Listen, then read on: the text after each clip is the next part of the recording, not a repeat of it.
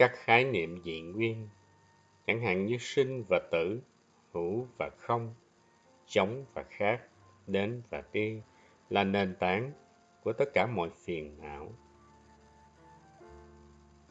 Thiền về ba cánh cửa giải thoát giúp cho chúng ta vứt bỏ những khái niệm này. Ba cánh cửa giải thoát được dạy trong mọi truyền thống của phật giáo, đó là tánh không, vô ký và vô mục đích.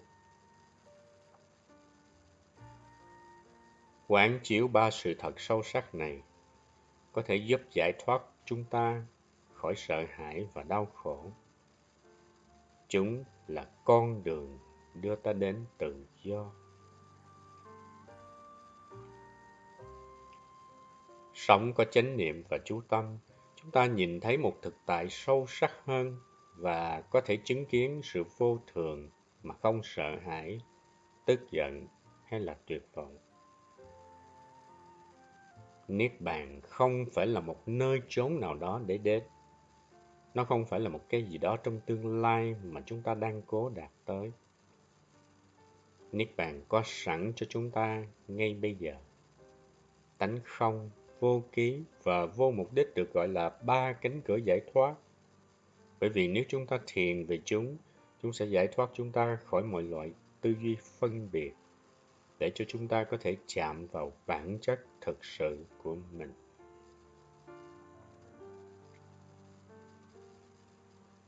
Thứ nhất, vô ngã, đó là sự giao tiếp hoàn hảo.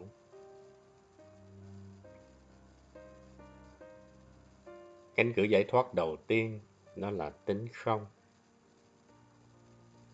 tính không không phải là một triết lý. Nó là một mô tả về thực tại. Giả sử bạn có hai cái ly, một đầy trà và một không có trà. Bạn sẽ mô tả cái ly không có trà là trống rỗng. Nhưng trống rỗng của cái gì?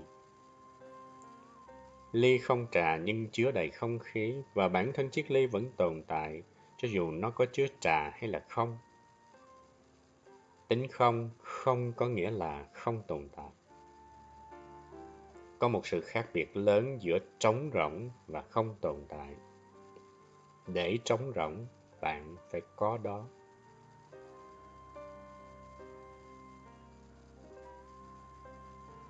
Tính không luôn là trống không của một cái gì đó, cũng như ý thức luôn là ý thức về một cái gì đó.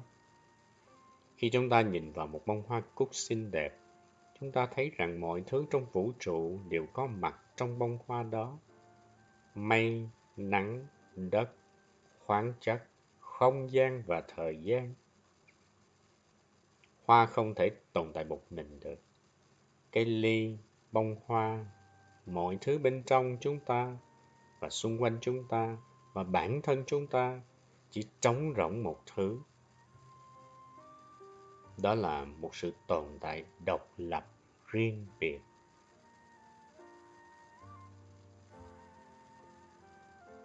Mô tả đơn giản nhất về tính không trong giáo lý phật giáo, đó là câu này. Cái này là bởi vì cái đó là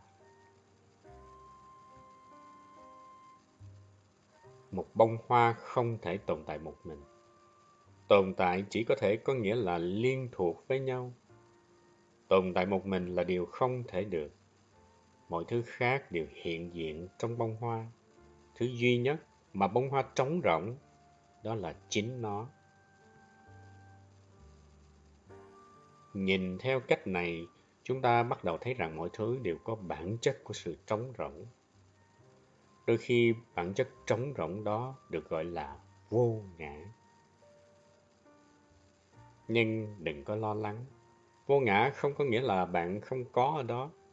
Giống như cái ly cạn trà vẫn tồn tại, bạn cũng vẫn tồn tại, ngay cả khi không có bản ngã riêng biệt. Khi xem xét một hành động, chúng ta tin rằng cần có một người tác động riêng biệt tồn tại đằng sau nó. Gió thổi, nhưng thực sự không có quạt gió chỉ có gió. Và nếu nó không thổi, nó không phải là gió. Khi chúng ta có một ý nghĩ, chúng ta có thể tin rằng có một người suy nghĩ tồn tại tách biệt với ý nghĩ đó. Chúng ta không thể tìm thấy người thổi gió ở bên ngoài gió. Cũng không thể tìm thấy người trút mưa bên ngoài mưa. Nên cũng giống như vậy không có người suy nghĩ nào tồn tại bên ngoài một ý nghĩ. Khi chúng ta nghĩ một điều gì đó, chúng ta là những ý nghĩ đó. Chúng ta và suy nghĩ chủ, của chúng ta không tách rời nhau. Khi chúng ta nói điều gì đó, những lời đó là của chúng ta là chính chúng ta. Không có người nói bên ngoài lời nói. Khi chúng ta làm điều gì đó, hành động của chúng ta là chúng ta. Không có diễn viên nào bên ngoài hành động đó.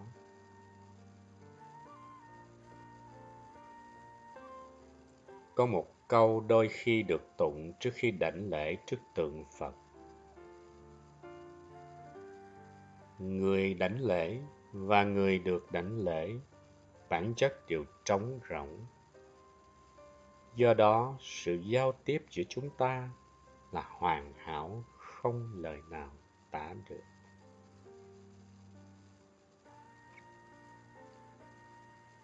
Vì phật chỉ được tạo ra từ các yếu tố không phải là phật, cũng như tôi chỉ được tạo ra từ các yếu tố không phải là tôi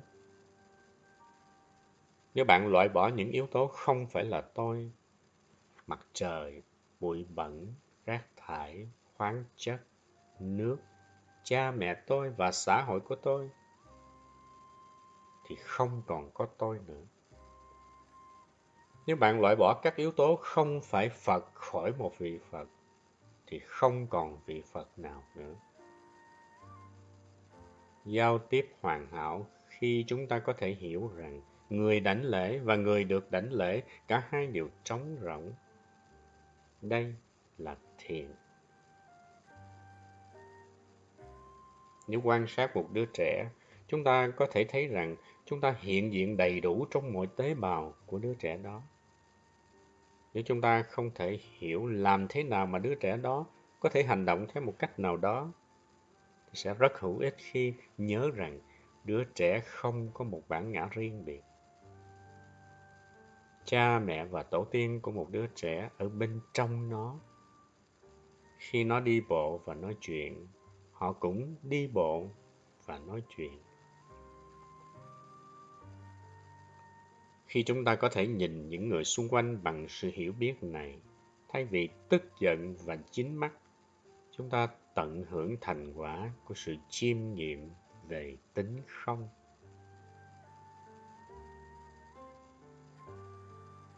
Thứ hai, vô hình dạng. Đó là hành trình tuyệt vời của sự vô ký. Cánh cửa giải thoát thứ hai là vô ký. Một ký hiệu đánh dấu vẻ bề ngoài của một cái gì đó, hình thức của nó, hình dạng của nó. Chúng ta nhận biết sự vật dựa trên dấu hiệu của chúng nhưng chúng ta thường bị đánh lừa bởi hình thức bên ngoài của sự vật. Đức phật nói, ở đâu có dấu hiệu, ở đó có sự lừa dối. Ví dụ, khi chúng ta nhìn lên bầu trời, chúng ta thấy một đám mây cụ thể. Nhưng nếu chúng ta nhìn đủ lâu, có vẻ như đám mây mà chúng ta đang nhìn biến mất. Đám mây đã trở thành mưa trở thành sương mù hoặc tuyết và chúng ta không còn nhận ra nó nữa. Nếu bạn đã gắn bó với đám mây đó, bạn có thể nghĩ, ôi, đám mây yêu dấu của tôi, bây giờ bạn đang ở đâu? Tôi nhớ bạn bạn đã chuyển từ tồn tại sang không tồn tại. Tôi không thể nhìn thấy bạn nữa. Có thể bạn không cảm thấy như vậy về một đám mây. Nhưng đây chắc chắn là cảm giác của bạn khi bạn mất đi một người thân thiết với mình. Mới hôm qua bạn của bạn vẫn còn sống, bây giờ có vẻ như cô ấy đã chuyển từ tồn tại sang không tồn tại. Nhưng trên thực tế, đám mây của chúng ta vẫn ở đó vì không thể có đám mây nào chết được. Nó có thể trở thành tuyết, mưa đá hoặc mưa, nhưng nó sẽ không trở thành hư vô. Không thể chuyển từ tồn tại thành không tồn tại. Người yêu quý của bạn vẫn ở đâu đó. Nếu bạn có sự khôn ngoan về vô ký, bạn vẫn có thể nhận ra người bạn yêu trong những hình dạng mới của cô ấy. Hãy tưởng tượng rằng tôi rót một ít trà từ ấm trà vào một cái ly rỗng. Khi tôi uống trà, nó sẽ thay đổi hình dạng. Nếu tôi nói chuyện ngay sau khi uống trà đó, thì buổi nói chuyện sẽ có một chút trà trong đó. Vì vậy, trà không chỉ ở trong bình, nó có một cuộc hành trình, nó di chuyển và có nhiều hình dạng. Điều này cũng đúng đối với chúng ta.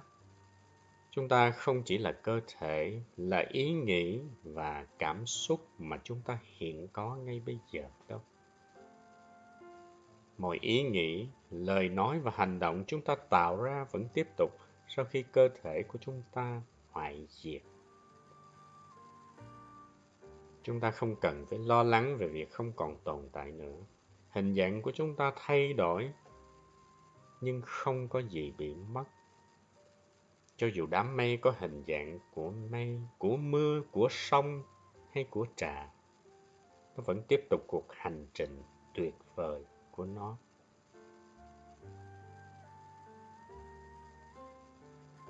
Thứ ba là vô mục đích. Của vô mục đích. Cánh cửa giải thoát thứ ba là vô mục đích. Vô mục đích có nghĩa là bạn không đặt bất cứ thứ gì trước mặt làm đối tượng theo đuổi của mình. Những gì bạn đang tìm kiếm không nằm ngoài bạn. Nó đã ở đây rồi. Bạn đã là những gì bạn muốn trở thành rồi. Chú tâm vào vô mục đích, giải thoát sự khao khát và ham muốn của bạn về một thứ gì đó trong tương lai và ở một nơi nào đó khác. Bạn có thể tất tả ngược xuôi cả đời thay vì sống cuộc đời của bạn. Bạn có thể đang đuổi theo hạnh phúc, tình yêu, lãng mạn, thành công hay là giác ngộ. Chú tâm vào vô mục đích bao gồm việc loại bỏ đối tượng theo đuổi của bạn, mục tiêu của bạn. Nếu bạn đang đeo đuổi theo Niết Bàn. Bạn nên biết rằng Niết Bàn đã có sẵn rồi trong bạn và trong mọi thứ. Nếu bạn đang đeo đuổi theo Phật, hãy nhận biết rằng Phật đã ở trong bạn rồi. Nếu bạn đang truy tìm hạnh phúc, hãy nhận biết rằng hạnh phúc luôn sẵn có ở đây và bây giờ. Thấu hiểu này giúp bạn ngừng chạy. Chỉ khi bạn ngừng chạy, bạn mới có thể có được sự viên mãn và hạnh phúc mà bạn đang kiếm tìm. Một con sóng không nhất thiết phải đi tìm nước. Nó là nước ngay ở đây và bây giờ. Một cây tuyết tùng không có bất kỳ ham muốn nào trở thành một cây thông, một cây bách hay thậm chí là một con chim. Nó là một biểu hiện tuyệt vời của vũ trụ như nó vốn có rồi. Bạn là biểu hiện của vũ trụ. Bạn tuyệt vời như thế ấy.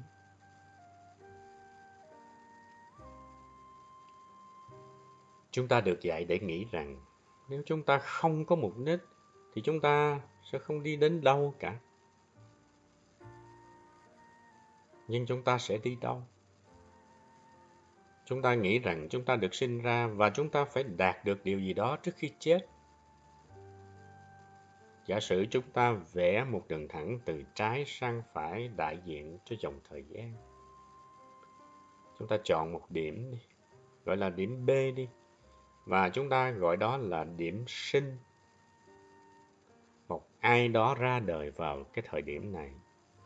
Chúng ta làm giấy khai sinh cho đứa bé này, nghĩ rằng người đó tồn tại bắt đầu từ điểm B. Nhưng sự thật, đứa trẻ đã ở đó rồi. Ngay trước thời điểm thụ thai, các hạt giống của đứa trẻ đã tồn tại ở các hình dạng khác. Điểm B là một thời điểm tiếp diễn không có sự khởi đầu. Chúng ta nghĩ rằng sẽ có một lúc nào đó chúng ta ngừng tồn tại. Trên đường thẳng tưởng tượng mà chúng ta đã vẽ, hãy gọi nó là điểm D đi. Tử điểm. Chúng ta tin rằng khi sinh ra chúng ta đã chuyển từ không tồn tại sang tồn tại và chúng ta tin rằng khi chết chúng ta sẽ chuyển ngược lại từ tồn tại sang không tồn tại. Nhìn sâu vào ý niệm của chúng ta về tồn tại và không tồn tại, nhận thức về tính không và vô ký của vạn vật. Chúng ta chạm vào thực tại về bản chất bất sinh và bất diệt của vạn vật. Khi bước qua các cánh cửa giải thoát, chúng ta dập tắt mọi ý niệm, không còn phải sợ hãi nữa. Nếu con sống biết cách thảnh thơi trong nước, nó sẽ thích thú với điệu nhảy trồi lên, sụp xuống. Nó không còn sợ về tồn tại hay là không tồn tại. Nó không còn sợ về đến và đi. Nó có khả năng chạm vào đại dương trong chính nó. Ba cánh cửa giải thoát nhắc nhở cho chúng ta rằng chúng ta không khác gì một con sống trống rỗng, vô ký và có thể chạm vào điều tối thượng vốn có trong chúng ta bất cứ lúc.